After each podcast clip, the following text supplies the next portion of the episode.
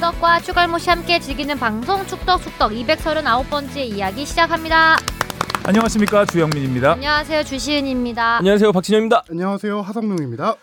에, 지난주에는 황희찬 선수가 야. 보기 드문 페널티킥을 음.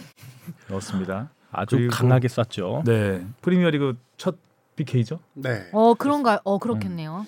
그리고 K리그는 마지막까지 정말 불꽃 튑니다. 네. 정말 많은 아. 일이 세상에 있었어요. 지금까지 이런 그 잔류 경쟁이 있었나 싶을 정도로 역대급이죠, 진짜. 네. 저 세 팀이 다이렉트 강등이 가능한 음. 와 그러니까 아, 어떡할 우승이 거야. 음. 일찌감치 확정돼도 마지막까지 이렇게 뜨거울 수 있다. K리그 역사상 최초예요. 강등 세 세 팀이- 팀이, 마지막 경기에서 승점 1점 차로 이렇게 경쟁한 게 아. 역대 최초입니다. 인천이 하도 예전에 아슬아슬한 적이 그쵸. 많아가지고 네. 정말 옛날에 막 경인제, 인경제 뭐 이런 시절이 어, 좀 잠깐 예, 떠오르면서 옛날 생각나네요. 네. 잔류왕 인천이라고 막 있었었는데. 그 팀은 지금 챔피언스 리그에 뛰고 있죠. 그렇습니다. 음. 그리고 또 아시, 아시아 챔피언스리그를 향한 경쟁도 굉장히 뜨거워졌고요. 치열해요.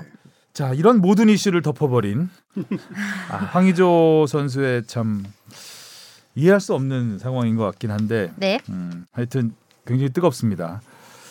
이 부분을 좀 짚어보려고 하고 있고요. 자 먼저 지난주 토토를 보면 주시은 아나운서가 제일 많이 맞췄네요. 야. 다섯 경기 마쳤습니다. 다섯 누가 경기나. 잔류하나요? 이 정도 맞추면 아, 아, 제가 그거는 쉽게 말할 네. 어. 수 없을 것 같습니다. 음, 그럼 누가 강등되나요? 아, 그것도 너무 어려워요. 자 주시은 아나운서가 다섯 개, 제가 네 개, 네. 이정찬 세 개, 박진영 세 개. 세 개. 나름 성적이 좋아요. 지난해. 그냥 고루고루 다 잘 맞췄네요. 음.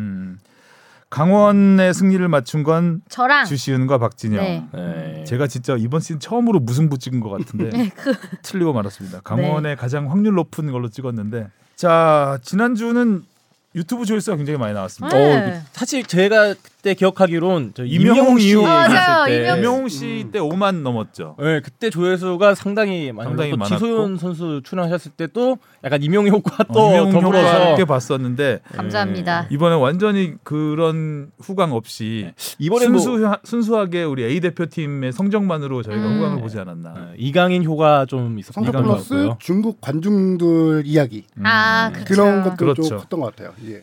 자 그럼 오늘도 중국 관중 이야기 많이 준비했죠? 1일 1중간. 아, 네네. 제가 현장 갔다 왔으니까요. 아 그렇네요. 음. 자 댓글부터 갈까요? 아, 근데 얼마나 달성했는데 4만 6천. 아 4만 6천 얘기 안 했군요. 네, 음, 엄청난 조회수입니다. 와우. 네, 모든 스포츠의 경기장 안에서는 진짜 선후배 관계를 떼내야 하는 걸 잘 보여준 이강인. 음. 라는 댓글이 있었고요. 공감도 높았습니다. 그리고 국대 초기 벤투 감독에게 선풀 안 될 때 단점이 많아서가 아니라 벤투 감독의 기존 전술에 이강인이 투입되면 전술 자체가 크게 바뀌기 때문에 고민했을 것이고 이후 월드컵의 절대 승부에서는 기용할 수밖에 없었다고 생각함. 결국 이강인은 단점이 많기보다 국대에 차출되고 적응하는 기간이 짧았기에 이강인의 가치가 늦게 보여지기 시작한 것입니다. 네. 라는 댓글도 있었고요.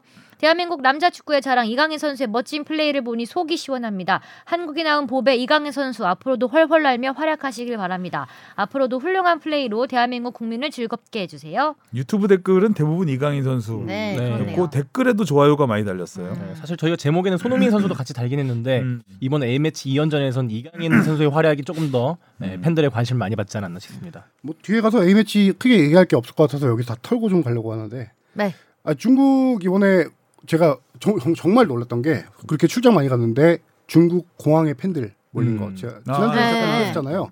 내리자마자 그 팬들이 정말 많은데 손흥민 선수의 그 자서전을 들고 있는 팬들이 있었고요. 우와. 아 그게 한글판인가요? 아니요, 중국어판. 아 중국어도 우와, 나갔었구나. 중국어판으로도 나갔었구나. 그 아. 제가 뉴스에 보도했던 그 팬이 중국 팬이 그 자서전을 들고 있는 팬이었어요. 음. 중국 팬이었고 클린스만 감독 옛날 독일 국가 대표 시절부터 해서 그러니까 약간 어, 우리나라에서 많이 보는 듯한 모습을 중국 공항에서 봤는데 그게 우리만 오와했던 게 아니라 중국 CCTV 기자가 저한테 물어보더라고요 현장에서 어, 공항에 갔었냐 갔다 우리도 이런 모습에 놀랐다 CCTV 기자가 저한테 얘기를 음. 하더라고요 약간 그러니까 CCTV 기자 얘기로는 자기네들도 이런 모습이 의외였다는 건 약간 자기네들 축구 본- 문화가 약간 높아졌다라는 걸 좀 자랑하고 싶었던 아, 자랑하고 싶었던 게 아닌가라는 생각이 들 정도로 음. 근데 저는 거기선 그렇게 느꼈죠. 어, 중국 달라졌는데? 어, 공항에서 이렇게 나왔다. 공항에서는 어 그래 상대 팀인데 이렇게 나왔다. 팬 문화가 했는데 성숙해졌구나. 이제 경기장 가서 그렇죠 그렇게 느꼈는데 경기장 가서 설- 저는 솔직히 거기 중계를 못 보잖아요 현장에서 보는데 경기보 경기를 거의 절반도 못 봤어요 왜요?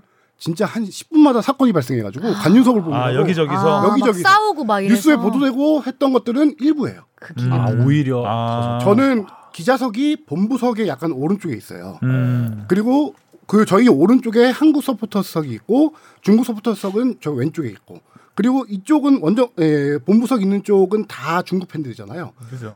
근데 경기 보고 있으면 진짜 한 10분도 아니야. 한 5분 정도에 한 번씩 소란스러워져요. 그럼 뭐야 하고 다 같이 이제 기자석에서 앞에 관중들이 일어나면 다 같이 일어나야 돼요. 보려고. 그래서 보면은 뭔가 했더니 중국 관중석인데 태극기가 큰 대형 태극기를 들고 왔어요. 팬이.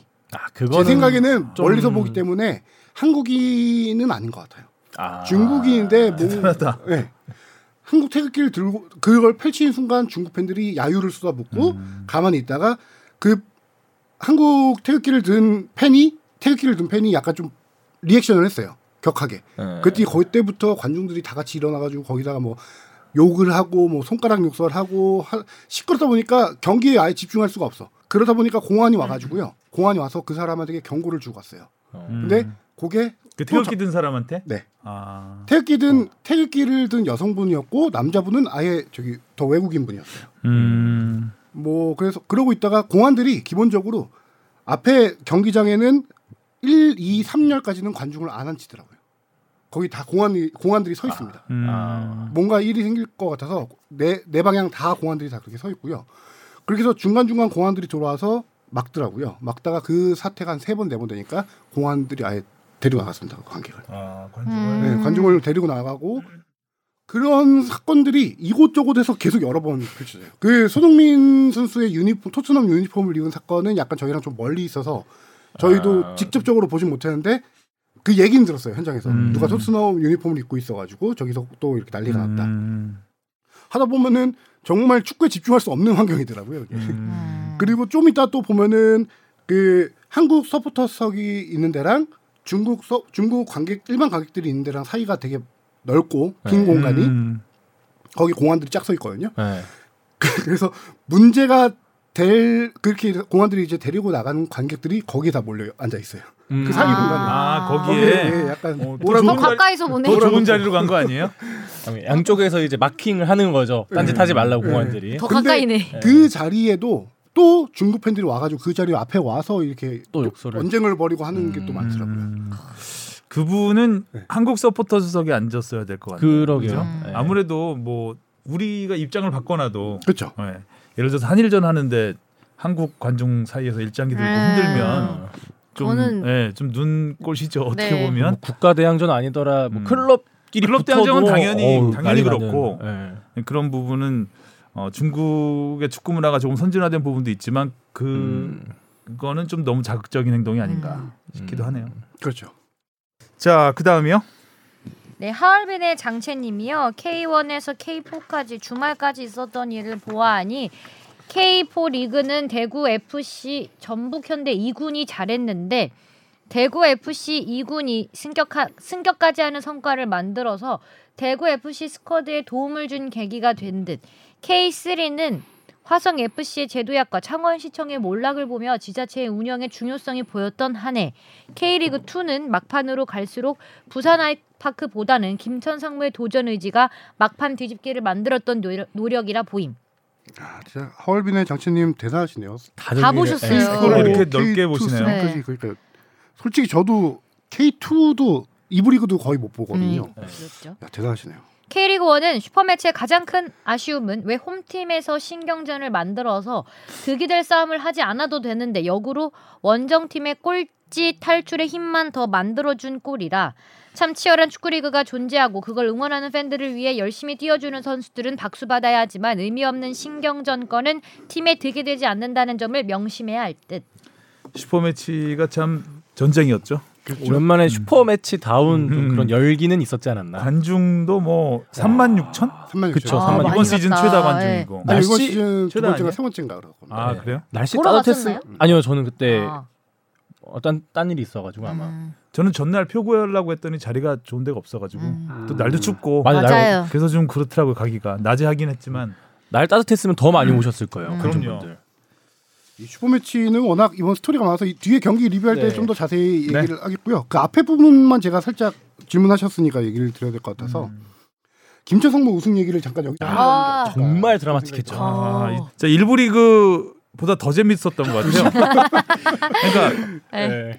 부산은 참 그- 엑스포도 안 되고 참 희소식이 없네요. 없- 없어요. 그림이 너무 좋았죠 마지막에 김채원이 그쵸. 딱 먼저 경기 끝내고 내고 기, 정승 그 네, 차분하게 이제 기다리는. 단, 사진. 단체 사진 딱 찍고 있는데 그 단체 사진이 뭐였냐면요. 음. 저녁식이었어요. 아 아, 저녁식이었어요. 저녁식이야. 저녁식을 아. 진행하려고 아, 중계에서는 그냥 차분하게 어 이겼는데 뭐 네. 어차피 우승- 우승 아니라고 생각하고 뭐 있구나. 시즌도 끝났고 저쪽 1대0으로 음. 일단 이기고 있으니까 그게 딱 6분 먼저 끝났어요. 김천 음, 경기가. 음. 그 아. 6분 먼저 끝났는데 김천 선수들이 상대 부산 스코어로 확인하고 추가 시간 들어갔다는 걸 알고 아 우리 그냥 준우승이다. 음. 음. 이번 시즌 사진 플레이오프 이제 승문 플레이오프 준비하자라고 하고 저녁식을 진행하려고 하던 찰나였던 거예요. 갑자기 관중석에서 환호가 나고 들썩, 선수들 들썩. 찍다가 막 난리 나고 갑자기 전광판에 네 정강판에 어. 우승. 아 전광판에 부산 경기 갑자기 네. 안 끝난 부산 경기 나오고 있고 아 정말 그림이 아주 정말 예. 그래서 진짜 끝날 때까지 끝난 게 예, 아닌 아닌. 경기였던 거였고 음. 이제 김천의 올 시즌 스토리가 상당히 좀 재밌어요. 김천이 지난 시즌에 김태환 감독이 그만두고 나서 음. 코치 대행 체제로 정종용 가다가 감독이죠 지금. 정종용 감독이 6월달에 부임을 했습니다. 음. 근데 이제 김천 같은 경우는요 올 시즌 절대 1강으로 평가받았어요 이부 리그에서 음. 선수들이 워낙 화려했죠. 선수들이 이영재, 권창훈, 뭐 김지현 이런 선수들 국가대표급 선수들이 많이 있었잖아요. 네. 절대 1강으로 분류됐었는데 코치 대행 맞고 잘 나갔어요. 잘 나가다가 5월달에 이 선수들이 제대를 합니다. 그렇죠. 제대를 하면서 5월달에 갑자기 좀 휘청거리기 시작합니다. 그리고 나서 이제 정정용 감독이 6월달에 선임이 됐는데 이때부터 좀 달라진 게 20세 이하 월드컵에서 준우승을 합작했던 조영욱 선수가 정정용 감독 부임 이후에 갑자기 7경기 연속 득점 음. 맞아요. 네. 기억합니다. 그때부터 팀이 상승세를 확 타기 시작해가지고요. 그 이후로 올 시- 정정용 감독 부임 이후 홈에서 11경기 10승 1무가 했습니다. 어. 음. 그 아, 정도로 상승세를 탔어요. 그러다가 이 조영욱 얘기를 안 할 수가 없는 게 조영욱 선수가 항저우 아시안 게임에 차출되면서 김천이 약간 성적이 안 좋아집니다. 아. 그렇죠. 거기서 그렇게 주포가 잘하고 그렇게 예, 있었구나. 빠지다 보니까 그렇게 해서 조영욱 선수가 잘해서 선두까지 팀이 올라갔다가 조영욱 선수가 빠지면서 김 부산하고 이제 우승 경쟁을 계속 치열하게 이어간 거죠. 이어가다가 2위까지 떨어졌습니다. 2위까지 떨어지고 나서 어, 최종전에서 이제 그렇게 극적인 승부가 된 건데 아무튼 조영욱 효과가 굉장히 컸군요. 네. 그래서 김천이 올 시즌 정말 화력이 좋았던 게요. 36경기에서 71골. 음. 이부 리그 역대 3위 와. 기록이에요. 아. 한 경기당 거의 두 골에 가까운 수준이네요. 근데 이게 그걸 봐야 되는 게 공격만 좋았던 게 아니라 수비도 좋았던 게 골득실이 플러스 34로 K리그 2 역대 2위입니다. 아, 플러스 34. 네. 플러스 그 역대 1위는 지난해 광주. 플러스 아. 36입니다. 근데 오히려 그렇게 생각해보니까 김천이 그렇게 압도적인 1위를 못 차지한 것도 신기하네요. 네. 그러니까 작년에 광주를 생각해보면 일찌감치 1부 리그 승격을 확정지어놓은 우승을 했었잖아요. 근데 그렇게 따져보면 왜 이렇게 어, 우승 경쟁이 이부 리그도 올 시즌 뭐 어, 조영욱이 있고 없고 있었으니까 부침이 음, 그렇죠. 또 전역 선수들이 있었다고 하니까 네. 그런 상황에서 이제 부산이 굉장히 유리한 고지를 점했었는데 네. 그 부산이 부산이- 못 지킨 게 좀 더 초반에 엄청 잘 나왔죠. 아쉽겠죠. 음. 그렇죠. 음. 마지막에 그 드디어 올라오나 했다가 성주의 골은 진짜 추가 시간 어, 어떻게 청주 그렇게 그- 리그 2 올해의 골 아닌가요? 거의 그 정도 수준이죠. 바이시클 킥으로 완전 어? 그러니까 그 이틀 전에 루니 닮은 골, 루니의 아, 재림이라고 한 골, 그 까르나초. 골, 어, 네. 그런 비슷한 오버, 거의 네. 오버헤드킥이었잖아요. 네. 야 거의 그런 골로 이제 한 방 제대로 먹으니까 박진성 감독 표정이 그렇죠. 아그 충격은 잘하면 플레이오프까지도 갈 수도 있지 않을까. 그럼 안 되는데 위험한 말입니다. 네, 좀 아, 원하지 아, 워낙 않아요. 그골 먹히고 나서 부산 벤치진 기- 기운이 확이 다운된 게 보이더라고요. 그럴 그래도 수밖에 부산은 없죠. 참 역사가 그렇죠. 깊은 역사가 깊은 팀, 명문팀인데 네. 전통의 네. 명문팀인데 네. 얼른 올라왔어요. 예 올라 올라와야 좀 더 K리그가 활성화되겠죠. 아. 또 부산 같은 대도시에 있는 팀이 K리그 원에 합류를 해야 네. K리그에는 좋은 일일 텐데 아무튼 아, 플레이오프를 가게 됐습니다. 자 그리고요 다음이요. 루디더 냥이님이요. 아무리 형 확정이 아직 안 됐다고 하더라도 성범죄 피의자 신분으로 국가대표 경기를 뛰다니 아무리 클린스만이 마이웨이라고 해도 진짜 이래도 되는 건가 싶네요. 이보다 더한 나라 망신이 있을 수 있을까요? 상대국에서 트집 잡고 시비 걸기 딱 좋은 떡밥을 가져다 주는 꼴이네요. 음주운전만 해도 모든 자격 박탈인데. 참 모든 스포츠 종목 통틀어 피의자 신분으로 이렇게 온 국민의 관심이 집중되는 국대 경기에서 뛴 사례가 있었나요? 제 기억엔 없는데 일단 뭐 이렇게 피의 사실이 그 요즘에는 워낙 그 정보가 잘 새니까 빨리 공표가 된 거죠. 그렇죠. 예전 같으면 이제 피의자 신분이 뛸 수가 없죠. 이미 저희 구속돼 있거나 음. 이미 사회적으로 그 뭐 경찰 출두하고 다 이런 상황이 됐을 테니까 그게 다 공개됐을 테니까. 근데 이제 이거는 소식만 알려진 상황이어서 좀 안이하게 생각하지 아, 않았나 네. 축구협회에서 근데 개인적인 생각으로는 과거에는 안 알려져 있지만 있을 것 같긴 해요. 있겠죠. 예, 요즘처럼 이렇게 피해자 신부이다라고 모든 게 다 보도되기 음. 전에 그냥 경찰들도 예를 들어 선수니까 뭐 보여주고 그런 약간 옛날 사실 뭐 스타일이 예전에 있을 것 같긴 한데. 네. 그다 지나고 나서 뭐 밝혀진 경우도 좀 있잖아요. 그렇죠. 예, 피의자 신분이었다는 게 밝혀지는 경우도 있고 뭐 승부 조- 조작이라든가 뭐 음주운전도 그렇고 음주운전 해서 경찰 조사까지 다 받은 상태에서 구단에서 알고 있는데 뛰게 한 경우도 있었고 음. 뭐 예전간 예전에는 그런 경우들이 있었는데 요즘에는 이제 이런 게 워낙 투명해지다 보니까 음, 이런 거에는 정말 적극적으로 잘 대처를 해야죠. 네. 협회나 팀에서 근데 굉장히 좀 안이하게 생각했던 것 같고 이런 그 비판을 받아도 싸죠. 네. 그렇죠. 뭐이 얘기는 뒤에서 더 이슈 포커스에서 이제 자세히 다룰 겁니다. 예요. 네, 권솔 아빠님이요. 궁금증 작성합니다. 전 FC 서울 팬인데 안익수 감독님이 경질됐을 때 새 감독님을 영입했으면 코치진이 다 바뀌나요? 이번에 슈퍼매치 거의 다 매진이던데 슈퍼매치는 언제부터 있었을까요? 감독님이 바뀐다고 이제 코칭 스태프가 바뀌는 경우는 감독님이 보통 자기 사단을 데리고 왔을 때의 예, 음. 케이스죠. 어, 이번에 아닉스 감독님 같은 경우는 사단이라고 좀 그러, 하긴 그렇고 코치인들이 일부 변화가 있었어요. 아주 일부. 근데 그 아래 에 있던 김진규 코치 같은 경우는 이제 FC 서울에서 워낙 키우는 지도자다 보니까 그냥 그대로 유지되고 그 서울 출신 FC 서울 유스 팀부터 이렇게 코치를 밟아온 김진규 코치뿐만 아니라 다른 코치들도 있거든요. 그분들은 남아 있고 아니스 감독이 사퇴하고 나갈 때 같이 따라 나가신 분도 불- 있고 그래서 뭐 사단 전체가 바뀌었다 이런 개념은 아니고요. 제가 대, 좀 따져보니까 한두 분 정도가 나가고 한 세 분 정도가 들어오긴 했어요. 근데 들어온 분들은 뭐 새로운 코치가 아니라 팀에서 계속 키우는 지도자들인 거고요. 그 슈퍼매치는 보니까 1996년 4월달 리그컵 경기로 첫 대결을 슈퍼매치가 시작됐습니다. 뭐 안양이 서울로 이전한 다음부터 슈퍼매치겠죠. 그렇죠. 음. 예. 아 그때부터 슈퍼매치라 명명이 됐었던 건가요? 그, 렇게 아니요. 뭐 이렇게 화제가 되진 않았는데 워낙 이제 팬덤이 두꺼운 팀 두 팀이기 때문에 네.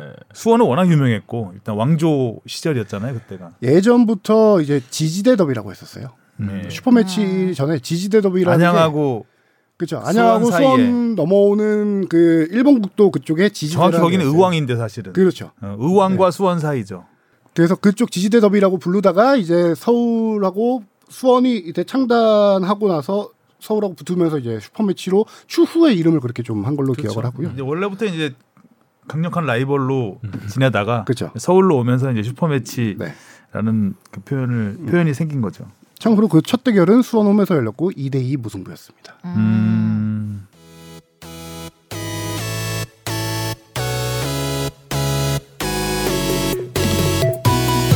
여러분은 지금 축덕 속덕을 듣고 계십니다.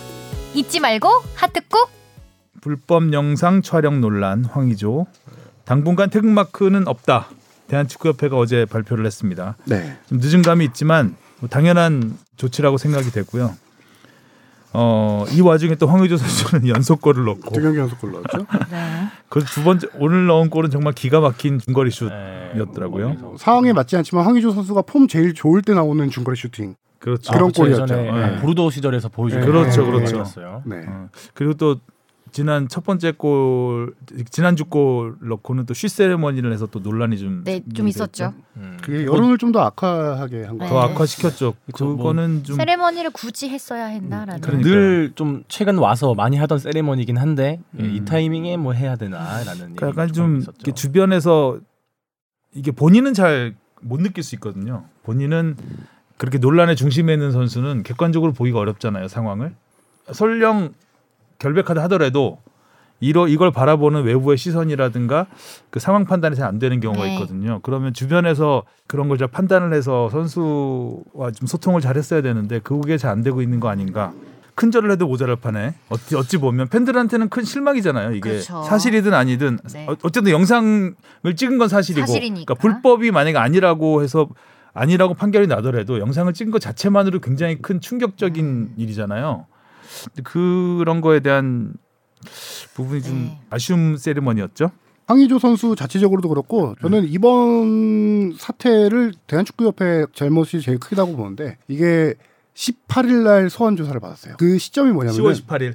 아니요 11월 11월 18일. 18일. A 매치 소집 때문에 한국에 들어온 기간 동안에 소환을 한 거죠. 음, 첫 경기 그때. 싱가포르전을 치르고 음. 그 선수들이 쉬는 외출해서 했을 쉬는 때 동안 아닌가요? 그때 소환 그럼 파주에 있다가 수- 아니요 외출 조사- 그 촬영이 여- 끝나고 선수들이 아, 외출 나갔을 네. 때 외출 나갔을 때 네. 그때 조사를 받고 온 거고 그리고 19일 날 출국을 했습니다 중국으로 그때까지만 해도 어 이제 소식이 안 알려지고 있다가 중국 도- 도착한 다음 날 20일 날 피의자로 전환됐다라는 소식이 전해졌죠 그때 축구협회가 대처를 했었어야 돼요 네. 음. 예를 들어 축구협회가 18일 날 소환조사를 받았다는 거 정도는 알고 있었는데 피의자 전환된 건 몰랐던 것 같아요. 음. 아 네. 그래서 당시에 제가 축구협회 취재를 했을 때, 아이 저기 창구인 조사 받고 온 수준 정도로 축구협회는 얘기를 했었어요. 음. 근데 이제 피해자라는 게 언론을 통해서 20일 날 알려지고 나서 그러고 나서도 제가 어, 몇 번을 축구협회에서 다 확인했습니다. 황의조 선수 이번에 계속 명단에 나오나. 포함됩니까?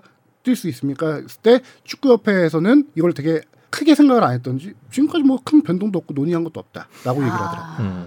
이미 말이 많이 나왔었는데 커뮤니티상에서는 네. 선발 명단에서 빠져야 된다 약간 그렇죠. 이런. 그때 축구협회 위에 뭐 고위직 임원들이나 간부들이 이걸 좀 판단을 잘 했다라고 하면은 클린스만 감독과 충분히 얘기를 했었을 것 같아요. 클린스만 감독은 일단 무죄 추정 원칙에 의해서 기자회견 경기 전날 기자회견도 그렇고 나는 이 선수를 믿는다. 내 역할은 이 선수 지금 아무것도 밝혀진 게 없다. 나는 경기에 잘 뛸 수 있게 도와주는 게 내 역할이다라고 기자회견에서 얘기를 했는데 그때 클린스만 감독하고 그 전에 사전 교감이 좀 있어야 되지 않았나. 음. 축구협회에서 이게 한마디로 축구협회가 클린스만 감독을 감독은 뭐 지금 잘 설- 몰랐을 거예요. 네. 어, 상황이 이런 상황이 잘 몰랐을 거고 뭐 정도나 축구협회가 그러니까 그런 부서가 있는지 모르겠는데 지금 전략 커뮤니케이션이 굉장히 미흡했다. 그렇죠. 어, 위기 관리 네. 위기 관리 능력 네. 대처가 전혀 안 됐다. 그러니까 사실 그런 거잖아요. 지난번 잼버리 같은 경우도 첫, 첫날 그 그러니까 그런 조짐들이 계속 보였을 때 뭔가 그거를 대처할 수 있는 조직이 있어야 되는데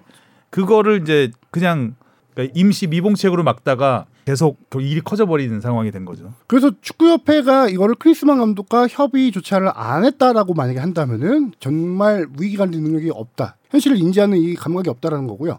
크리스만 감독과 설득을 해보려고 노력을 했는데 크리스만 감독이 아니다라고 얘기한 거는 크리스만 감독을 협회가 어떻게 관리가 안 되는 거죠. 음. 이게 예, 저는 개인적으로는 클린스만 감독의 생각은 이해해요. 워낙 유럽에서도 이런 케이스에 경기 뛰는 선수들을 많이 봤잖아요. 그쪽의 사고가 우리와 사고가 다르다는 건 저는 기본적으로 인정을 하고 클린스만 감독과 얘기를 해봐도 이거는 철저하게 그렇게 생각을 하고 있더라고요. 무죄 추정 원칙으로 인해서. 그래서 저는 축구협회가 이거를 당시에 얘기를 해서 경기에 교체 출전하지 않았다라고 하면은 이렇게 크게 축구협회 가 문매를 맞는 이런 상황은 없지 않았을까라는 네. 생각이 많이 들고요. 그리고 돌아와서도 이거를 바로 처리를 네, 했었어야 했었어야 되는데 그렇죠. 늦은 돌아와서 감이 지금 22일 날 귀국해서 며칠이었죠? 어제가 28일. 한 6일 정도 육일. 지난 다음에 했는데 이것도 제가 알아보니까 원래 월요일 날이 이걸 TF팀이라고 지금 불러요. 윤리위원회, 뭐 공정위원회, 그다음에 전력강화위원회 다 해서 TF팀을 만들었는데 원래 월요일 날 하려고 했었어요. 근데 화요일마다 대한축구협회장이 그 축구협회 에 와서 주제를 회의를 주재하거든요.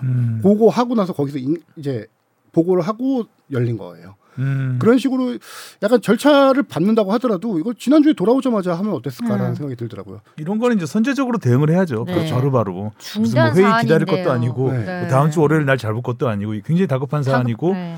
여론을 잘 인지를 제대로 못하지 않았나 음. 축구협회에서 정문교 회장이 중국에 갔었어요. 중국에 있을 때 그때 거기서 축구협회 임원들이랑 얘기를 했었으면 되는 거거든요. 어떻게 풀어야 될지를. 근데 이렇게 인지를 못할 수 있나요? 그러니까 이제 아마 회장이 바로 결단 내리긴 쉽지 않았을 거예요. 잘 그러니까 내용을 파악을 다 해야 되니까 그러니까 그걸 파악할 수 있는 뭔가 조직이 조직적인 움직임이 있었어야 되는데 그게 없지 않았나 싶고 그 주변에서 사실 회장님 회장님 이렇습니다. 그러면 회장님 딱 보고 결정하는 건 회장이잖아요. 네. 그렇게 하면 되는데 이제 옆에서 별거 아닐 겁니다라고 했겠죠. 음, 음. 이런 일이 있었는데 지켜보시죠 했다든가 뭐 이럴 수 있는 어쨌든 그 이거는 총체적인 네. 조직적 대응의 부실이다. 그리고 이렇게 생각할 수밖에 없는 게 그렇게 며칠 동안 이거를 가만히 두다가 시민단체 나서고 국회의원들 얘기가 나오고 나서 맞아. 이게 여론 움직임이 조사. 어찌 보면 다르고. 가장 민감한 문제잖아요. 네. 사회적으로 그렇죠. 네. 굉장히 참 입에 담기도 좀 거시기한 네, 네. 성관이나. 내용이잖아요. 어. 네. 그래서 좀 굉장히 음주운전과 또 다른 음주운전은 그냥 뭐 다르죠. 왜냐 음주운전도 전례들이 많기 때문에 어, 네. 바로바로 조치하면 되는데 이런 사안은 지금까지 너무 없어, 사적인 이야기. 없었던 네. 상황이기 때문에 그리고 내용이 너무 좀 그렇잖아요. 그래서 선정적인. 그래서, 음. 네, 그래서 이걸 어떻게 음, 그렇게 아무런 선제적인 조치 없이 이렇게 시간을 지지부지하게 흘릴 수 있었는지 음. 거기 뭐 사람이 한두 명이 있는 단체도 아니잖아요 협회가 그렇죠. 예. 네. 근데 이렇게 결정을 내린 부분에서는 굉장히 이해가 좀 안 되는 부분 음. 사실 뭐 저 클린스만 감독이 그뭐 눈치를 문제 보지 추정- 않았나 싶어요. 눈치 눈치만 보다가 서로 서로 눈치만 보지 않았을까. 누구 한 명이 나서서 좀 주도적으로 이건 아- 야, 큰일 난다. 근데 이건 어. 누구의 눈치를 보나요 팬들의 눈치를 안 보면 팬들 눈치를 안 보고 자기들끼리의 눈치를 보겠죠. 정말? 괜히 앞서갔다가 모난돌이 정 맞는다고 괜히 앞서갔다가 내가 책임다 뒤집어지지 않을까 만약에 그러니까 뭐 섣부르게 나가 나서지 말자라는 분위기가 있다거나 그럴 수도 있겠죠. 네. 그렇죠. 축구협회가 지금 어, 저도 뭐 아름아름 들어보면은 정몽규 회장과 이제 회의를 할 때 어떤 반대하는 세력들이 크게 없다라고 해요. 그러니까요. 지금 그게 바- 문제인 거예요. 그러니까 바른 말하지 못하는 조직이 돼버린 거죠. 저번에 사면 논란으로 그때도 비슷한 그 그렇죠. 대화 그런 얘기. 그것도 그런- 그것도 그런 거죠. 벌어졌었던 거예요. 그러니까 논란이 그런 부분에 논란이 계속 끊이지 않잖아요. 축구협회에 있어서 뭐 예전부터 뭐 그 회장 한 마디에 모든 게 움직이는 조직이다 보니까 반대를 하지 못하는. 네. 음, 그런 것도 영향을 미치지 않았을까. 근데 여기서 한 가지 더 짚고 넘어가고 싶은 게 있는 게 음. 축구협회가 지금 약간 위기 관리 능력에 문제 있다 우리가 좀 끌었다라고 얘기하는데 일부분 조금 변명을 해주고 싶은 부분은 변명? 변명이라기보다 그 예전에 사례가 있었어요. 장현수 선수 사례잖아요. 음, 봉사활동 그 시간 조작. 네 조작 음. 그 당시에는 일주일 만에 이게 사건이 다 처리가 됐었어요. 그 형사적인 뭐 처리가 됐다는 게 아니라 연구 자격 정지 징계를 네. 거의 한 일주일 만에 내렸어요. 내렸죠 그 당시와 지금의 차이를 제가 한 가지 설명드리려고 한 건데 음. 당시에는 그 사건이 불거지고 나서 장현수 선수가 사실 인정을 했어요 모든 걸 음. 자기의 어, 아, 그랬다. 내가 그랬다 죄송하다 사과문까지 올리고 다 인정을 했어요 그래서 축구협회에서 이거는 수사기관의 어떤 결과 뭐 사법당국 처- 처리 이런 형사 이런 걸 다 기다리지 않고 바로 공정위원회를 열어서 이렇게 했던 건데 음. 축구협회는 이번에는 약간 조금 문제가 있는 게 본인은 황의조 선수는 아니다라고 지금 주장을 하고 있고 피해자와 황의조 측과 지금 진실 공방이 계속 근데 이어지고 있는 사안이 상황이에요. 이제 그때는 이제 봉사활동 허위 네 기재 문- 문제였고 그렇죠. 이거는 음. 피해자가 굉장히 민감한 부분이고 사회적으로 진짜 금기시하는 부분인데 이거를 네. 어찌 됐든 본인의 피해, 피해자가 됐고 찍었다는 건 확실하잖아요. 그렇죠. 음. 그렇죠 음. 그래서 어제 내린 TF 팀이 내린 결정은 어떤 징계 개념은 아니에요. 징계 위원회가 열린 건 아니거든요. 그렇죠. 징계 개념은 아니지만 기다리겠다라는 거잖아요. 그렇죠. 그 수사 결과를 딱 기다리고 현재로서는 음. 무혐의 그때까지는- 처분 날 때까지 기다리겠다라는 거죠. 그렇죠. 근데 만약에 1월 12일이 내년 1월 12일이 아시안컵인데 1월 그 소집 전에 혐의 없다 불기소 처분을 한다. 네. 왜냐하면 불기소 처분이라는 건 이제 혐의 없음 결과적으로 혐의 없음인데 그뭐 증거 불충분이라든가 뭐 이런 게 그러니까 검사들이 제일 많이 장난치는 게 증거 불충분으로 불기소 그 처분. 처분하는 거예요. 그렇죠. 네. 이게 검사의 굉장한 권력이거든요. 근데 그거는 사실 진짜 증거가 없어서 하는 경우도 있지만 증거가 있는데도 그냥 검사가 판정 내리면 그냥 음. 무혐의예요. 그럼 만약에 황희도 선수가 증거 불충분으로 무혐의 처분 받았다. 이런 뽑을 건가요? 못 뽑아요, 제가 봤을 때는. 못 뽑죠 못 뽑, 못 뽑는 게 어. 못 뽑으면 안 뽑는 게 된다고 맞죠. 해- 뽑으면 어제- 안 되는 게 어제 맞다고. 협회와 봐요. 그런 얘기도 사적으로 나왔는데 그거는 진짜 정말 클린스만 감독의 선택인 거죠 이제. 음, 그거는. 네. 그건 난리 날 겁니다.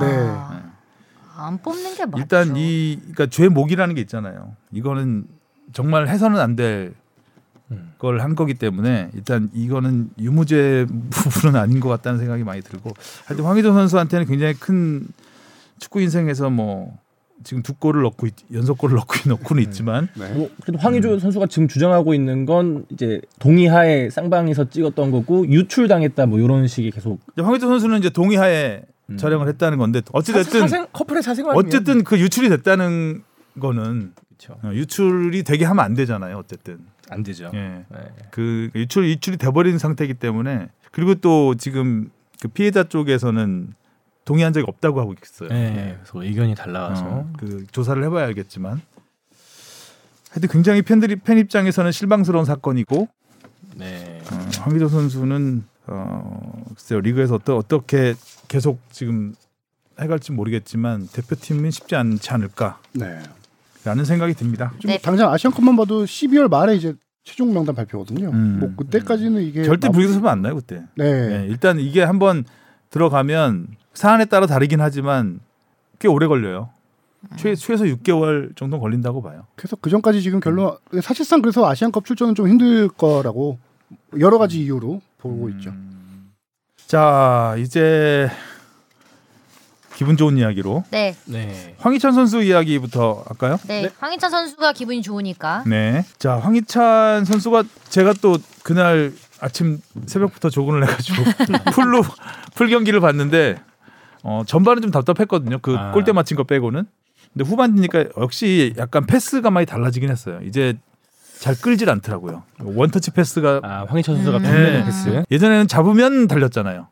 그쵸. 일단 잡으면, 아, 잡으면 달렸잖아요. 음. 치고 달렸는데 이제 좀 어, 축구를 좀 영리하게 하는 음, 부분 노련해졌다. 노련해졌다. 이제 밀고 당기고 프리미어리그에서 아, 하는 저 걸- 정도의 플레이를 하기가 음. 쉽지 않거든요. 그 빠른 프리미어리그에서 우리 대표팀에서야 뭐 당연히 빠르지만 주, 목받는 위치에 있지만 그 프리미어리그 거기서 어, 저런 정도의 이제 위치에 올라갔구나 음. 확실한 입지는 보여주고 있구나라는 생각이 들었고 그리고 페널티킥 얻어내고 자기 공을 딱 잡더라고요.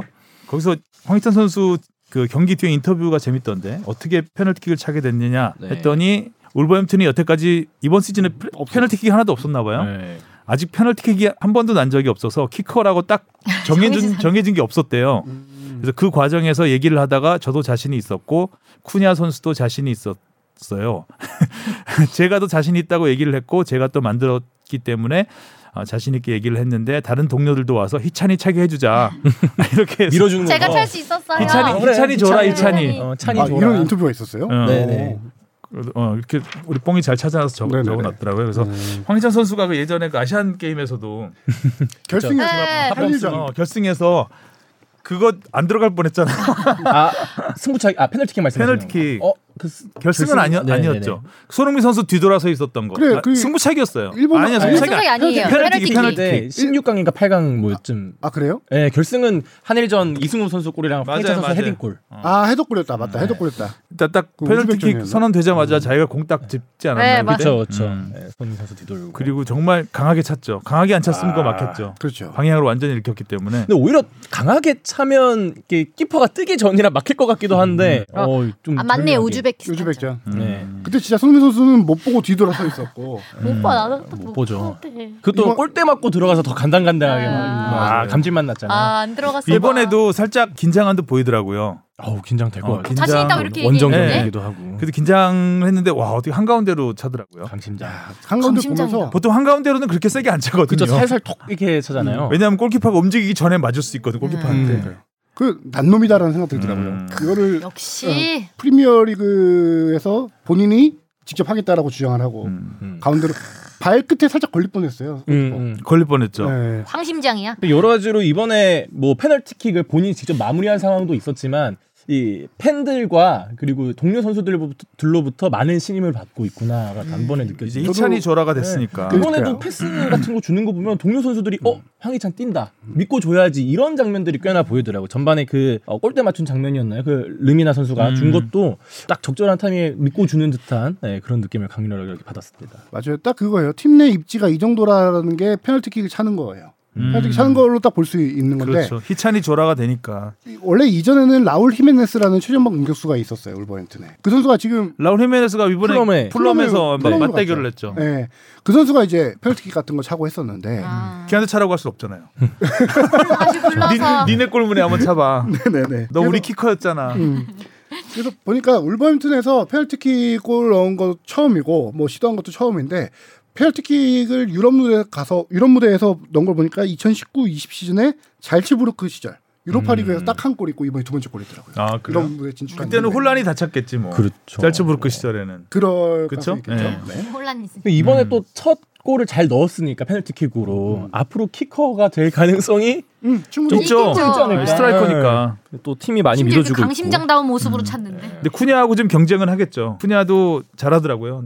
보니까. 음. 근데 감독도 느꼈을 거예요. 아, 음. 가- 저렇게 가운데로 찰 정도의 멘탈이면은 괜찮겠다. 음.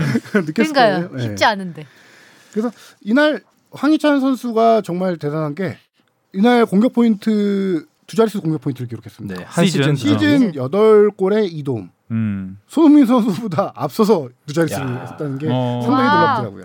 손흥민 선수는 여덟 골에 1도움. 음. 음. 그 전부 리그 득점이고 손흥민 선수는 그렇죠. 어, 황희찬은 리그는 7골. 골지 네. K가 아니고 그래서 지금 이번 또 골을 넣으면서 우리 또 대선배 기송용 선수와 어깨를 나란히, 나란히. 했죠. 네, 세 시즌 만이죠? 네, 세 시즌. 세 시즌 만에. 첫 시즌은 임대였고 세 시즌 만에 이제 기성용을 넘었고 박지성 15골이죠, 지금까지. 네, 그래서 15골을 넣어서 기송용 선수랑 타이 기록이고 음, 이제 네. 박지성 선수의 기록이 네골 남았네요. 음. 19골. 음. 이기 때문에 지금 이 정도의 속도면 올 시즌 안 해도 충분히 뭐 넘볼 수 있지 않을까. 속도도 속도지만 이 위치면 네. 이 위치면 그렇죠. 뭐 올 음. 시즌 안에도 넘어설 수 있죠. 그리고 우리가 생각해야 될 게 황희찬 선수는 원래 올버햄튼에서도 윙어로 뛰었던 선수예요. 근데 최근 올 시즌 들어서 바뀐 게 최전방으로 지금 워낙 황희찬 선수가 처 시즌 초반에 교체로만 나왔었는데 교체로 나서 두 골 넣었잖아요. 그리고 나서 이제 선발로 나오기 시작했고 선발로 나오면서 워낙 골 결정력이 지금 좋다 보니까 최전방으로 포지션을 바꿨어요. 음. 그러면서 지금 골을 더 넣고 있거든요. 그래서 황희찬 선수는 지금 앞으로도 골을 지금 그 포지션에서 더 많이 늘 걸로 봐서 음. 이거 이거 제가 좋아하는 건데 산술적으로 올 시즌 20.5골 가능합니다. 오늘 산술 말 못 듣나 했는데 네. 준비해올 줄 20 알았습니다. 몇 몇 골이요? 20.5골. 20 네. 넣어야 되나요? 반만 넣어야 되나요? 아, 20.4. 얼마나 나와야 되는 건가? 저번에 한번 넣었나 그럼 골대 맞췄으니까. 네. 그래서 박지성 선수의 19골은 충분히 음, 넘어설 볼수 수 있다. 있을 것이다. 산술적으로는. 아, 산술 예. 좀. 일단은 뭐 황희찬한테 기회가 많이 오고 있으니까. 네. 음. 아 그 마지막 슛도 너무 아까웠잖아요. 아, 약간 오, 바깥발로 른발 아웃프런트로 감아찼는데 그것도 예전 같으면은 윽박 지르는 슈팅 됐을 그렇죠. 가능성이 있는데 빡지 슈팅. 약간 그냥 힘으로 왕 밀고 이제는 들어가는 힘으로 안 거였는데 하더라고요. 어. 아 이제 왕급 조절이라고 굉장히 해야 되나? 잘해요. 아. 네. 음. 밀고 당기기도 잘하고 그래서 이번에 그 현지에서도 주목을 했던데요. 그 7년 전 감독이었죠. 그 짤츠브르크 시절에 있었던 그 가르시아 감독을 찾아가서 영국 현지에서도 인터뷰를 했더라고요. 그래서 가르시아 감독이 지금 황희찬과 예전에 황희찬이 음. 뭐가 제일 많이 달라진 것 같냐라고 이제 지- 질문을 받았을 때 어, 그런 마무리적인 음. 측면을 제일 많이 얘기를 또 하더라고요. 음, 영리해졌다. 영리했죠. 음. 네. 슈팅도 그렇고 네. 네. 뭐 드리블, 패스 이런 부분이 굉장히 영리해진 굉장히 많이 성장한 것 같아요. 올, 올 들어서 특히. 그렇습니다. 그러니까 월드컵을 계기로 성장하지 않았나 맞아요. 싶고 선수들은 그렇게 큰 무대 한번 거치면은 또 음, 이강인도 마찬가지고. 네. 포르투갈전 잘하죠. 그 조규성 포르투갈전 그 선수. 골이 중요했죠. 그렇죠. 예. 근데 여기서 지금 제가 혹시나 해서 또 찾아봤는데 황희찬 선수의 의미 있는 골이기 했던 게 유럽 무대 진출 이후로 총 80번째 골이더라고요. 아, 많이 넣었다. 많이 넣었어요, 생각보다. 네. 짤지에서 많이 넣었으니까 워낙. 음. 네. 은근히 또 꾸준하게 활약을 또 했어요. 음. 짤지에서 45골을 넣었더라고요. 와 그러니까 많이 넣었었다. 황희찬 선수는 일단 한 계단 올라선 것 같은 느낌이 들어요. 네. 굉장히 그 정체돼 있는 기간이 좀 있었잖아요. 네. 또 독일 그 부상 시절. 문제도 독일 있고. 독일에 독일에 있었다가 잘 적응 못하고 울버햄튼에 초반에 와서도 계속 교체로 뛰면서 네. 이제 그 단계를 넘어서면 이제 또 이제 쫙 올라가는 가는 거거든요. 손흥민도 거쳤잖아요 그런 단계는 토트넘에서 그죠 초반에 그래서 그런 말 있죠. 부상만 안 당하면 월드 음. 클래스. 네, 그 부상이 좀 부상 아- 안 당한 건강하게 황희찬과 오래오래 은바페는 취향 차이다 뭐 이런 우스갯소리도 있는데 황희찬 선수가 다 지금 올신 좋은데 한 가지 딱 아쉬운 점이 하나 있는 게 황희찬 선수에게 아쉽다기보다 울버햄튼이 황희찬 선수가 골을 넣은 경기에서 성적이 좋지가 않아요. 아 참 못 이겨요 그러니까 아이 아, 그러네, 이거- 이 경기도 참 동점골까지 황희찬 예, 선수가 비길 수 만들어줬던 있었던 건데 건데 음. 황희찬 선수가 골 넣은 경기에서 유일하게 이긴 게 딱 1승이 있습니다. 그게 맨시티전 결승 아. 2대 1로 했을 때 그거 하고 지금 8경기 8골 넣었잖아요. 네. 1승 2무 5패더라고요. 저는 뭐 그런 통계는 잘 안 믿진 않는데 뭐 누가 골 넣으면 이긴다 이런 거는 네. 일단 중요한 건 골을 넣는 게 중요한 거이고 결과는 뭐 팀 전체의 문제이기 때문에 팀승리도 같이 했으면 더 좋았을 텐데. 그렇다고 지금 골 예. 넣지 말라고 하는 건 아니죠. 아니죠. 그런 건 음. 아닌데 팀이 승리에 더 같이 빛나지 않을까라는 네, 아쉬움이 아쉽죠. 있던 거죠. 음. 아, 파이팅. 그래도 지금 울버햄튼에서는 바로 시즌 중에 재계약 지금 논의를 하고 있을 정도로 황희찬 음. 선수 이제 황희찬이 골 넣으면 이기는 이제 경기들도 많아질 거고 그렇죠. 일단 황희찬 선수 입장에서는 골을 많이 넣는 게 중요하니까 잘 어울려요 울버햄튼이랑. 어, 내가 넣으면 못 넣으니까 못 이기는데 이런 생각은 아직 안 왔으면 좋겠습니다. 희찬이는 그런 생각 안 하지 않을까요? 안 하죠. 희찬 아, 그런 멘탈이면 안 선수는 하죠. 전혀 네. 안 할 것 같아요. 그 마지막에 그 페널티킥 그 수비가 좀 아쉽긴 했었는데 그죠? 아뭐 음. VR 논란도 조금 있었고요. VR 롤러는 계속 이 VR 논란이 어떤 거였죠? 첫 번째 그 마지 페널티킥 두 번째 장면. 두, 번, 두 번째 골 플럼 두 번째 골 장면 그렇죠. 그러니까 첫 번째 페널티킥 말하는 거죠. 네네네네 근데 그거는 카메라 각도에 따라 좀 다르게 보이던데 공에 먼저 맞았죠. 수, 그 수비수 울버햄튼 수비수가 먼저 공을 공을 타, 먼저 터치를 터치했죠. 했어요. 네. 했어요. 근데 발에도 확실히 걸렸어요. 음. 근데 거기서 발에 확실히 걸려 넘어졌기 때문에 음. 그런 상황에서는 페널티킥 선언될 수 있지 않나요? 근데 그거를 양팀 감독들이 다 동의했어요 이건 약간 좀 애매한 애매 아니, 에- 울버햄튼 감독은 이건 페널티가 아니다라고 한 거고 음. 상대 플럼 감독조차도 아 이거는 약간? 뭐 약간 음. 그, 이런 식으로 그치. 수비수가 인정해서 거기서 그러니까. 발을 뺄 수는 없으니까 네 좀 애매한 부분이 있었는데 하여튼 그게 필드 리뷰로 결정했죠 주심이 보고 결정한 것 같은데 필드 리뷰로 결정한 필드 리뷰 했- 네, 했을 거예요.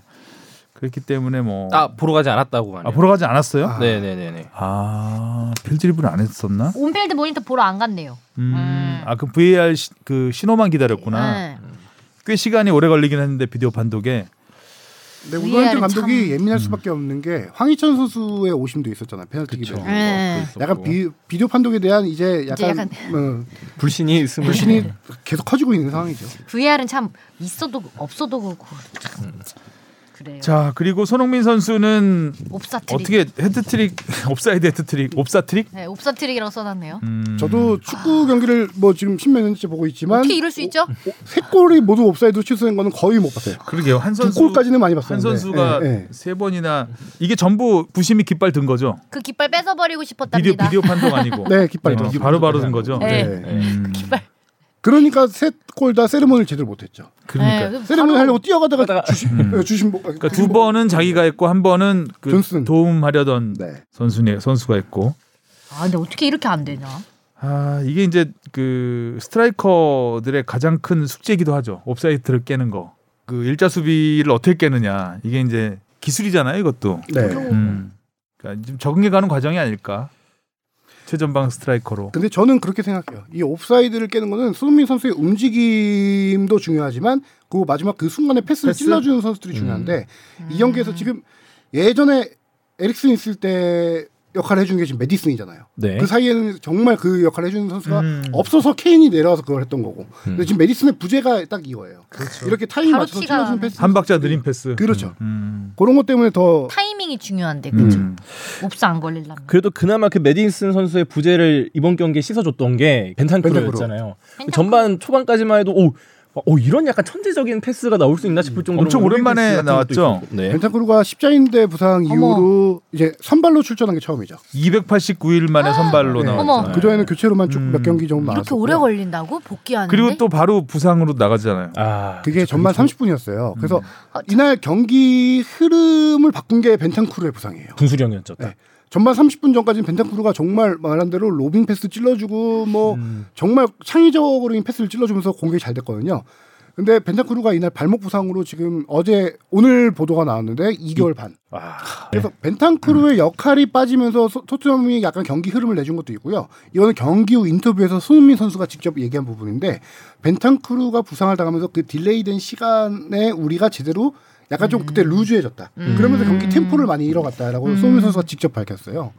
이날 경기는 딱 요거 진짜 토트넘이 경기를 못했다라기보다 아, 못했죠. 한마디로 못했 예전보다 못했죠. 네. 그러니까 팀적으로 못했다기보단 개개인의 마무리 능력이 참 아쉬웠어요. 초, 초반에도 뭐 손흥민 선수가 내줘서 클롭세스키가 찼는데 뭐 골대 골대를 맞았다거나 혹은 뭐 에메르송 선수였나요? 아니면 포로였던 걸로 기억하는데 골문 좀 세게 때려서 골대 포로였던 위로 것 같은데. 넘어갔던 프로 선수.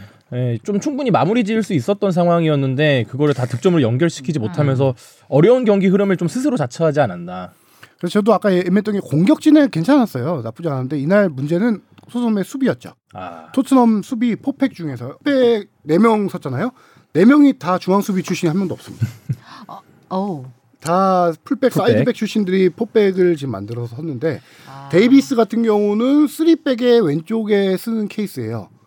근데 이제 포백으로는 중앙 수비 처음 섰고요. 아. 로얄 선수 같은 경우는 오른쪽 측면 사이드 자원인데 가운데서 뭐 그래서 없고. 다이어가 서브 명단에 있음에도 다이어를 안 쓴 거는 이 감독이 얼마나 다이어를 어떻게 생각하는지 알 수 있는 뭐 못 믿는 다이어 네. 많이 잃었나 봐요. 지난 시즌까지 붙박이었었는데 네. 참 한 시즌 만에 감독 바뀌니까 이렇게 바뀌고 그래도 뭐 그나마 이런 안 좋은 상황 속에서 이 포백이 그래도 잘해준 것 같은데 아직은 좀 미흡한 그런 호흡적인 측면이 있어서 네, 또 실점을 유발하지 않았나. 아, 근데, 또- 부상자가 너무 많아요. 근데 그쵸, 진짜 또 또 지금 뭐- 부상자가 또 이렇게 나와가지고 음. 참이 팀 뎁스가 참 얇구나. 그렇죠. 네. 토트넘이 더 얇아졌겠어요. 음. 계속 부상자가 나와. 그래서 벤탄코르 부상 빼고 제가 한번 봤는데 총 스쿼드가 홈페이지 가서 따져보니까 29명이에요. 네. 그 중에 지금 11명이 부상. 징계와 부상으로 못 나온 상황이에요.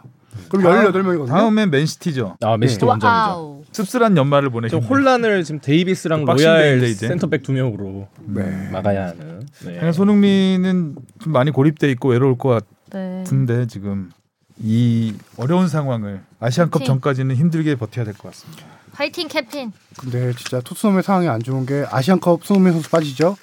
아프리카 네이션스컵 비수마랑 사르 선수 빠지죠. 주전 3명을 또 빼고 1월 1월을 보내야 되는 상황. 계속 빠진다는 얘기만 들리네요. 그러니까 K리그로 가볼까요? 네. 아, 가- 강원, 수앱, 수원, 강등 전쟁 끝까지 끝까지 간다. 간다. K리그 최종전. 아 정말 강원 이정엽 선수가 아. 눈물의 네. 결승골을 뽑았죠. 저는 절 처음에 골 넣고 아무리 좀뭐 첫 골이에요 시즌? 아니 두 아니 번째 세- 골. 두 번째 네. 골. 두 번째 골인 것도 있고 팀이 워낙 어려운 상황이었으니까 음. 또 오랜만에 골을 넣었으니까 그 정도의 감정이 북받쳐서 이렇게 눈물이 좀 날 수 있겠지 했는데 또 알고 보니까 또 사연이 있어서 네. 사연이 아, 있었죠. 그래요? 네. 장인어른이 음, 아 기사 봤다. 네. 그 상황을 설명을 드릴게요. 홈 경기임에도 전날에 합숙을 합니다. 강원팀은요. 음, 음. 강릉에서 합숙을 하는데 합숙하기 전날 밤에 이정엽 선수가 약간 위독하시다라는 얘기를 전달을 받았어요. 음, 받았고 아침에 일어나 보니까 음. 별세하셨다는 소식이 핸드폰에 와 있는 거예요. 음, 바로 이제 와이프 와이프가 만삭이에요. 와이프 만삭인데 와이프 통화해 보니까 아버지께서 경기 잘 하고 오길 바라실 거야라는 그 말에 이정엽 선수가 경기를 뛰겠다라는 결심을 했고 눈물 나네 진짜. 어. 네. 아침에 일어나서 감독실을 가서 감독님하고 상의를 해서 나 뛰고 싶다. 이미 약간 선발로 예고돼 있는 상태에서 뛰고 싶다라고 해서 감독님도 오케이 해서 음. 경기했고 이거를 주변 동료 선수들도 다 알고 있었어요. 음. 그래서 이정엽 선수가 골 넣고 세레모니를 못하고 엎드려서 울, 저 펑펑 울었거든요. 음. 그걸 동료들이 와서 다 외국 선수까지 다 와서 알고 있으니까 등 두들겨주고 음, 그래서 마지막에 딱 하나 했죠. 하늘의 추모 음, 세레머니 음. 이정엽 선수가 그렇게 했고 음, 경기 끝나고 나서 그래도 기자회견까지 다 하고 가서 장례식을 상주로 음. 상주로 장례식을 치르고 어 지금 녹음일 기준으로 어제 하루 전에 이제 팀 훈련에 다시 복귀해서 이제 마지막 강등 경쟁을 준비하고 있죠. 잔, 잔류 경쟁을 준비하고 있죠. 근데 이정현 선수 이 사연이 좀 더 가슴 아팠던 것 중에 하나가 그 장인어른과 처가가 강릉이 고향이에요. 음. 음, 강원 FC 그러다 보니까 강릉 고향이고 원래 강원 FC 팬이셨고 장인어른이 음, 이정엽 선수의 경기를 한 경기도 빠짐없이 다 경기장 와서 보고 이정엽 선수와의 관계도 워낙 너무 뭐 사위 사랑도 뛰어 막 너무나 많으셨고 그런 상황에서 이제 에, 장인어른이 평소 말- 하시던 말씀이 강원 FC라는 팀은 강등되면 안 되는 팀이다. 그 유지를 받들어서 경기에 뛰고 이제 마지막 경기까지 좀 음, 장인어른이 힘들겠다. 주신 선물 같은 골이네요. 네. 그렇죠. 그리고 또 이 경기에서 이겨서 음, 그래서 이제 다시 태어나도 장인 어른의 사위가 되고 싶다는 또 이런 또 말을 아, 남겼죠. 어, 또- 장인어른을 존경한다고 항상 네. 얘기를 했다고 하네요. 그리고 그때도 얼마나 또 경기장에서 많이 울었는지 경기 후에 이게 거의 목이 다 쉴 정도였다고 전해지는 거 들어보면 얼마나 예, 말씀드린 경기 것처럼. 후 인터뷰에서도 워낙 많이 네. 또 울어서 네. 음, 아유, 근데 그 아, 어떻게 경기 자체를 뛰는 것 자체만으로도 그러니까. 너무 대단한 일이었던 것 같습니다. 계속 생각하면서 뛰었겠죠. 음. 음, 그리고 절호의 기회가 왔고 음. 그것도 골도 쉬운 슛이 아니었잖아요. 그렇죠. 예. 그 순간 넘어 일부러 예. 넘어지면서 예. 그냥 찬 거잖아요. 기술적인 슈팅이었죠. 강원은 뭐 이정엽 선수의 결승골이었죠. 뭐 이거에다가 수원 FC가 엄청나게 추격을 해왔지만 마지막에 김진호 선수가 한 골 더 넣으면서 2연승을 달렸습니다. 야. 강원이 야. 정말 처음 아니에요? 어, 이 연승 연승? 다- 아니 달리는 게 연승 있- 보니까 올 시즌 두 번째예요. 아, 아, 예. 한 번 있었구나. 있었구나. 4월달에 전북 서울과 전북 상대로 거둔 이후로 처음으로 또 이어서 아, 서울 연습 빠지지 않아. 서울과 전북 상대로 아, 아, 서울은 저희는 여기서도 드려요. 빠지질 않아. 연, 수 감독님한테 당했구나. 네. 그래서 지난번 경기에 대전한테 1대0 승리 거뒀을 때 똑같은 라인업으로 이번 경기 나와서 2연승을 아. 음. 음. 거둔 거예요. 그렇게. 그래서 최근 세 경기에서 2승 1무 정말 이 강등을 피하기 위한 마지막 버프 버프가 좀 엄청나서 진짜 여기 반면에 분위기가 확, 확 바뀌었어요. 마지막 네. 경기 남기고 네. 지금 수원 FC가 상당히 지금 어. 위험한 또네 수원 삼성보다 더 위험해 보이는 상황이 됐고 마지막 매치업이 이제 강원과 수원 삼성이기 때문에 그렇죠. 아 예, 이거 뭐 여기서 결정이 이 두 팀의 경기로 결정이 난다고 봐야 되겠죠. 그렇죠. 음. 와우 수원 FC의 운명도 어찌 보면 음. 더 물론 수원 FC는 이기면은 뭐 바로 강등은 안 되지만 네. 네. 일단 수원 FC는 이겨야 돼. 수원 FC는 어디죠 다음에? 제주랑 붙습니다. 제주. 제주죠. 아, 제주. 예, 근데 수원 FC도 수원 수원 홈이잖아요 또. 네, 예, 근데 최근 흐름이 좋지가 않아서 지금 이번에 강원에 지면서 3연패였고 최근 8경기째 승리가 없거든요. 그다음 이 강등 싸움의 중요한 거는 팀 분위기예요. 기세예요, 기세. 기세 음. 인데 지금 진짜 수원과 강원은 이날 뒤집어 맞고 골도 못 넣고 여덟 경기 뭐 3무 4패고 골 못 넣은 게 큰 것 같아요. 수원 FC는 공격력의 팀이잖아요. 네. 워낙 실점을 수비는 많이 워낙 시점 했으니까. 많으니까. 근데 지금 그치. 공격도 안 되고 있는 상황이라서 공교롭게도 수원과 강원전도 수원, 수원 FC와 제주전도 수원. 어쨌든 강릉팀은 수원에서 나오게 됩니다. 그러네요 어, 경우의 수원이 수가 지금 엄청나요 수원이 어? 뜨겁군요. 네, 네. 수원이 뜨거울 것 같습니다. 수원 삼성과 강원 정말 재밌겠네요. 이게 이거는 제 3팬이라도 한번 직관 가보고 싶게 만드는 토요일 2시 그런 경기네요. 경기지 않을까. 자 그리고 슈퍼매치 네네. 슈퍼매치는 진짜 슈퍼매치 나왔습니다. 아 아름다웠어요. 경기 시작할 때는 야 서울 팬들 그 눈 스프레이 아, 네. 그뭐 시작하기 전부터 음. 좀 잡음이 있긴 있었던데. 그러니까 원래 그 수호신 쪽에서 눈 스프레이 요거를 퍼포먼스를 하려고 대대적으로 좀 홍보를 했어요. 근데 외부적으로 어 이거 들여오면 안 되는 물품 아니냐라는 아. 측 그런 얘기를 뭐 수원 아 서울 프런트진에 좀 많이 했고 그래서 좀 안 하는 듯 하다가 결국에 꺼내긴 꺼내더라고요. 그리고 뭐 그 눈 스프레이 자체가 경기장에 반입되는 게 뭐 문제가 되지도 않고요. 이번에 뭐 그리고 LG 우승할 때도 눈 스프레이 뿌리면서 들어왔잖아요, 선수들. 네. 그래서 약간 약간 겨울 느낌 나는 세- 퍼포먼스로 되게 전 좋게 봤거든요. 아. 그렇죠. 거기에다가 수원 원정석을 가장 가동면 수원 서포터들은 아. 청백적 카드 섹션을 했습니다. 진짜. 이거 정말 K리그 경기에서 흔치 않은 카드 섹션이거든요. 어, 어 그러네요 카드 섹션 봤다는 얘기 못 들어본 카드 것 같아요. 섹션 음. 하면 도르트문트죠. 어 그렇죠. 그쵸. 예, 예, 예. 그건 정말 무서울 정도의 네. 스케일이죠 진짜. 거기다가 수원 하프타임에는 수원 서포터들이 우산. 아. 우산 우산, 돌리는 세레모니 그게 되게 엄청 이뻐요 그게. 약간 놀이공원 온 것 같아. 그런 좀 식으로 볼 때마다. 저는 준비를 많이 되게 했어요. 양 팀 팬들에게 되게 축제 같은 분위기였고 했는데 막상 경기 경기 쪽으로는 좀 축제는 아니었다. 경기 네. 음. 이라고는. 투쟁장이었죠. 네. 어떻게 경기에서는 이러니? 아니 수원이 강등을 피해야 되는 팀이 이렇게 수비적으로 나오나 싶을 정도로 선수 비교 학습을 수원이 했었어요. 음. 그러다 이제 수원 같은 경우는 후반에 이제 교체 카드를 좀 쓰면서 어 그 교체로 나온 선수가 바사니 선수가 어 결승골을 넣은 상황인데 그 정도로 경기력은 좀 별로였는데 이날의 화제는 경기력 뭐 그런 걸 다 보다는 차치하더라도 마지막 후반 거의 몇 분이었죠? 후반 추가 뭐 시간 추가 시간이었죠. 추가 시간에 나온 기성용 선수와 전진 선수의 몸싸움으로 충돌 시작된 그 벤치 킬러링. 벤치 클리어링. 요게 좀 할 얘기가 많죠, 요게. 하세요. 어, 어떻게 보셨어요? 저는 좀 기성- K리그 경기에서 근데 기성윤 선수가 벤치 좀 클리어링. 그래도 그 대선배가 좀 참았어야 되지 않나. 아무리 상황이 안 좋고 열이 받더라도 네. 좀 그 생각이 좀 들었어요. 저도 그렇게 생각합니다. 오히려 그 상황을 정리해야 될 음, 연- 연차 입장. 어 네. 그렇죠. 아무리 그래도 참았다 참는 것도 참는 건데 그 상황을 영리하게 또 풀어가는 게 이 베테랑의 품격이잖아요. 이렇게 그냥 뭐, 그 그게 참으란 얘기죠. 어. 네. 뭐 그렇죠. 그러니까 아니, 그러니까 어쨌든 기성용 선수 촉발이 됐잖아요. 그게. 네. 어. 우리 성룡 형한테 이제 FC 서울 그 후배들은 그랬던 거고 음. 그렇게 되는 건 당연한 상황이거든요. 그렇기 때문에 그때 이제 참 그 어느 음. 정도 참고 손흥민 선수가 우레이 상대하듯이 약간 에휴 자식 뭐 음. 이런 예, 뭐 그렇죠, 이게- 그렇죠. 에휴 그래 아유. 열심히 해라 뭐 이런 쪽 정도로 했으면 좋았지 않았을까. 근데 이제 그 상황에서 문제가 됐던 거는 그거 싸움을 말리러 가던 수원의 고승범 고승범 선수를 선수가. 처음에 그 전에 맞았죠. 장면들이 조금 있어요. 팔로세비치가 다른 이성민 선수의 약간 목을 아, 잡고 네. 저는 그 장면을 보지 못했는데 고승범 선수가 또 팔로세비치 선수를 약간 밀치거나 그런 장면도 있었다고 하더라고요. 네. 음. 고 그런 상에서 서울 코치가 나와서 고승범 선수의 얼굴을 주먹으로 가격을 맞아요. 아니 어떻게 아니 경기장에 네. 어린이 친구들도 많이 오는데 그렇죠. 음. 어떻게 그런 모습을 경기장 한복판에서 할 수 있는지 네. 병훈기 피지컬 코치예요.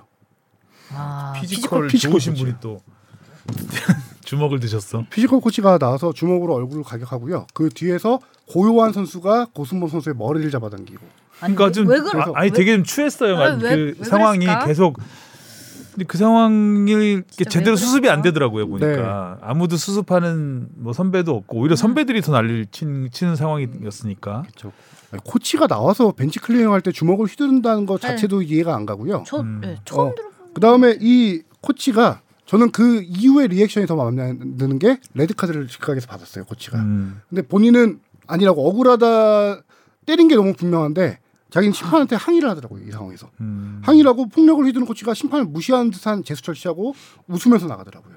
저는 그 뒤에 리액션이 너무 마음에 솔직히 이 정도로 제가 막 화가 날 정도로 이 리액션 너무 말이 안 되더라고요. 예, 아니 항의하고 막 그렇게 하니까 김진규 감독 대행이 심지어 그 코치한테 아 빨리 나가라고 짜증을 내더라고요.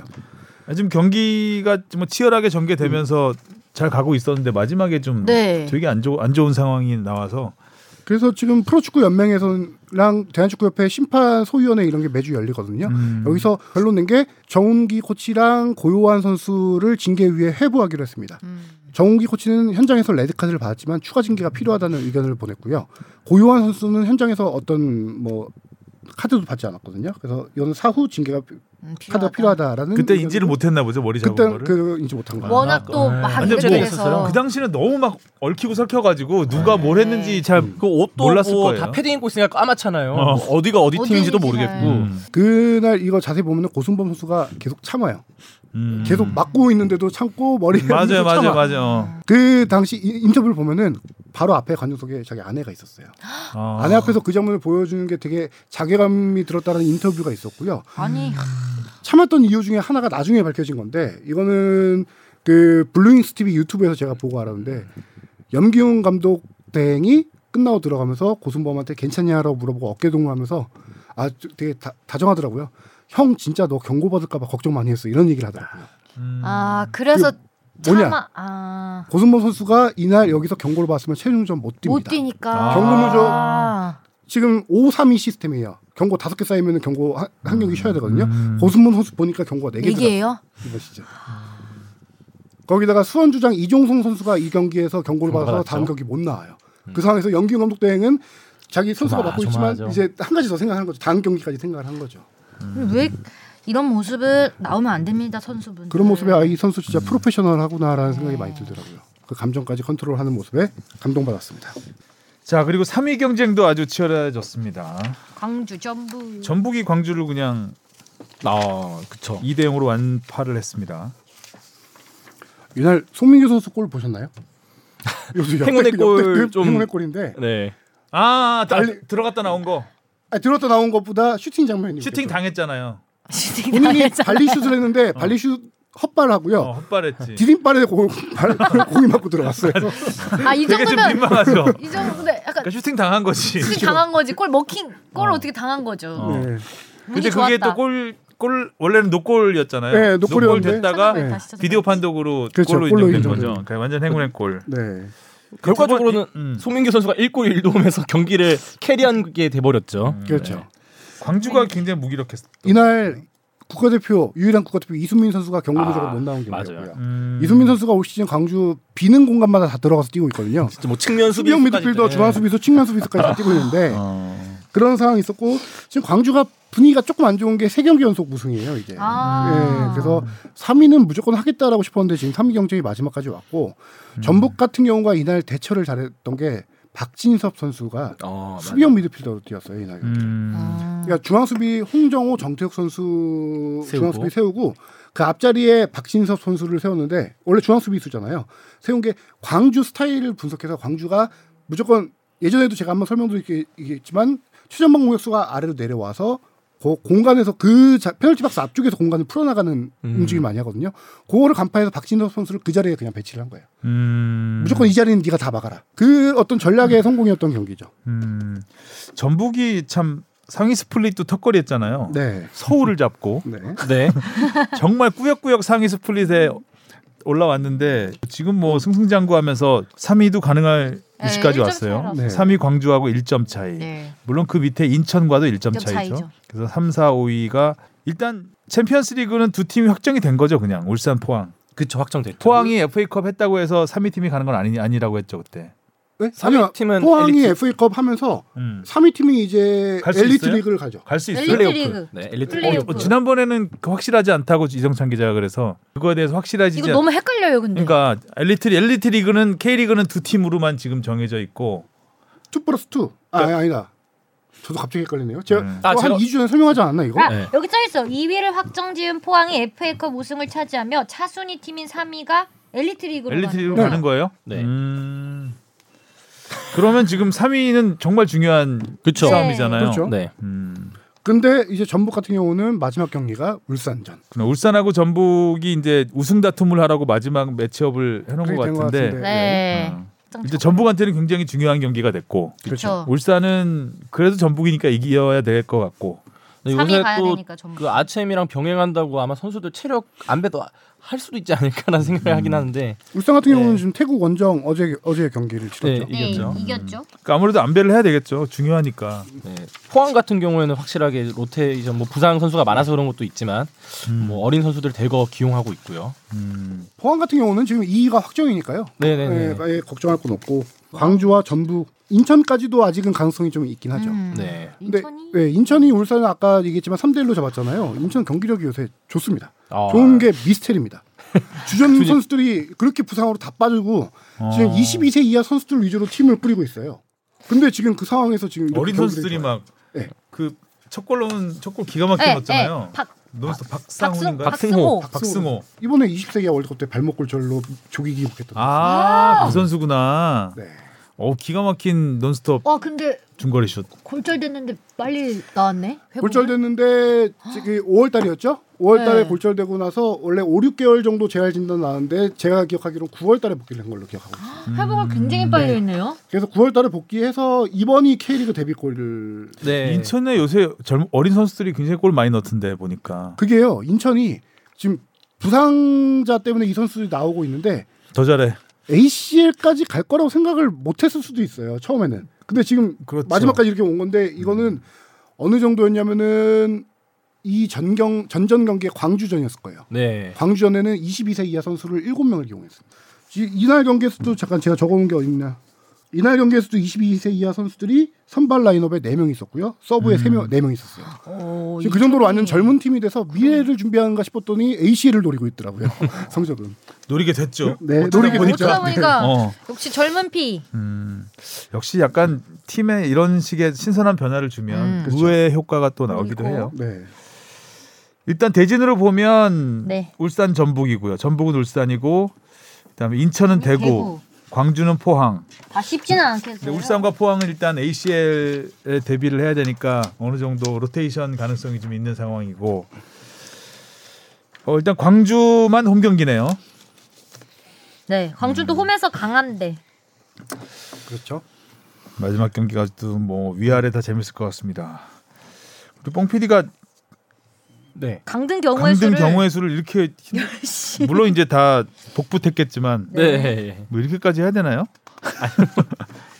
일단 수원 FC 일단 강원과 수원 FC는 네. 이기면 일단 직접 강등 명하- 면하는 거고 그죠? 네, 그렇죠. 음, 수원 삼성은 무조건 이겨야 되는 거고 음. 이 정도로 알고 있으면 될 것 같아요. 네.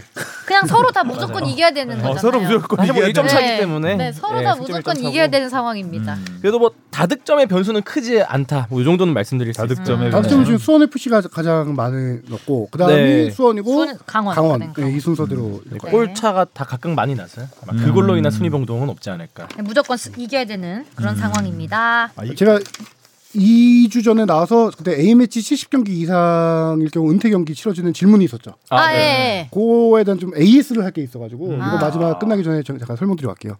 그 방송을 들은 축구협회 모 관계자가 저한테 연락을 해와서 조금 팩트가 틀린 부분이 있다라고 아. AS 얘기를 해주셔서 선수가 먼저 요청하고 이게 니즈가 있어야 된다라는 제가 얘기를 했었는데 일단은 공식적으로는 협회가 먼저 요청을 하긴 한대요. 아, 협회가 먼저 요청을 하는데 괜찮겠냐라고 했을 때 오케이 하면은 진행하는 게 2001년 이사회 때 결정한 사항이기 때문에 협회가 무조건 먼저 제안을 한다고 하더라고요. 음. 그리고 또 AS 해야 될 부분 중에 하나가 아니, 이거는 이유예요. 왜 그때 박지성, 김남민, 이동국 선수가 은퇴식을 안 했냐라는 거에 답변을 주셨는데 어, 박진영 선수 같은 경우는 K리그 올스타전 등 여러 이벤트에서 은퇴 행사를 많이 해봐서 아. 본인이 사양을 했고 제가 그때 본인이 안 한다고 했던 건 이건 맞고요. 김남일 선수는 원래 하려고 했는데 사정상 연기되면서 나중에 본인이 사양을 한 케이스고요. 음. 이동욱 선수 같은 경우는 코로나19라서 A 매치가 당시 무관중 경기가 오랫동안 지속되면서 못한 케이스라고 합니다. 아, 약간 여러 가지 환경적인 네, 요인들과 환경적인 상황들이 요인. 예. 있었네요. 환경적인 요인과 또 타이밍. 타이밍이요. 그렇죠. 어, 타이밍이 또 중요하죠. 네. 자 토토하고 끝내죠. 네. 아, 이 첫 경기부터 마지막 어떻게 토토 고르죠? 이번 시즌. 수원 삼성대 강원입니다. 아, 이거 어떻게 고르죠? 저는 이정협에게 한 표. 아, 이거 어떻게 고르죠? 이런 경기가 고승범 비겨요. 선수도 마음에 걸리는데요. 저 고승- 아내를 위해 참았던 아, 고승범 선수도 마음에 걸리는데요. 저 무승부. 아 이런 거 무승부하면 안 돼. 수원 그죠? 여기 수화에 가. 저는 오열로 가겠습니다. 강원. 음. 대전 네. 대전 대 서울. 뭐 이거. 이건 뭐 이건 아, 예. 의미 의미가 의미는 없죠. 없는. 대전 할게요. 홈이니까. 네, 저도 대전. 아, 티하고 득점왕 합시다. 대전. 아, 아 지금 서울 팬이 서울을 저도 대전. 올 대전. 아 다음입니다. 수원 FC 대 제주. 음. 수원 FC 또 어떡하지? 갈게요. 이렇게 되면 나는 수원 삼성 떨어지라는 거네. 아 그러네요. 그러네요. 어쨌든 뭐 아, 저는 무승부. 또 최근 흐름대로 아, 제주가 이길 것 같습니다. 저도 차마 수원 삼성을 떨어지라고는 못하겠어서 제주 할게요. 수원 FC 떨어지라고. 아니에요. 자 울산 대 전북입니다. 전북이 이기겠죠? 어, 무승부. 의지가 전북이 더 높을 것 같아요. 강한. 저는 것 전북이요. 같아요. 저도 전북. 네. 대구 대 인천. 이것도 저 인천, 인천. 이길 것 같아요. 저도 인천. 그럼 광주가 ACL로. 자 마지막 광주 대 포항입니다. 광주. 이건 이거 광주. 광주가 이길 것 같아요. 네. 자 이렇게 아니요, 되면 전 포항. 어 포항 역시. 어 김기동 감독을 한 표. 저도 아, 김기동 근데 진짜 감독 하긴 또 좋아해요. 로테이션을 하면 또 더 강해질 수도 있어요. 김기동 감독이 좋아해요. 음. 자 수고하셨고요. 다음 주 이제 운명의 분명해. 주말을 거쳐서 다시 만나겠습니다. 수고하셨습니다. 안녕. 고맙습니다.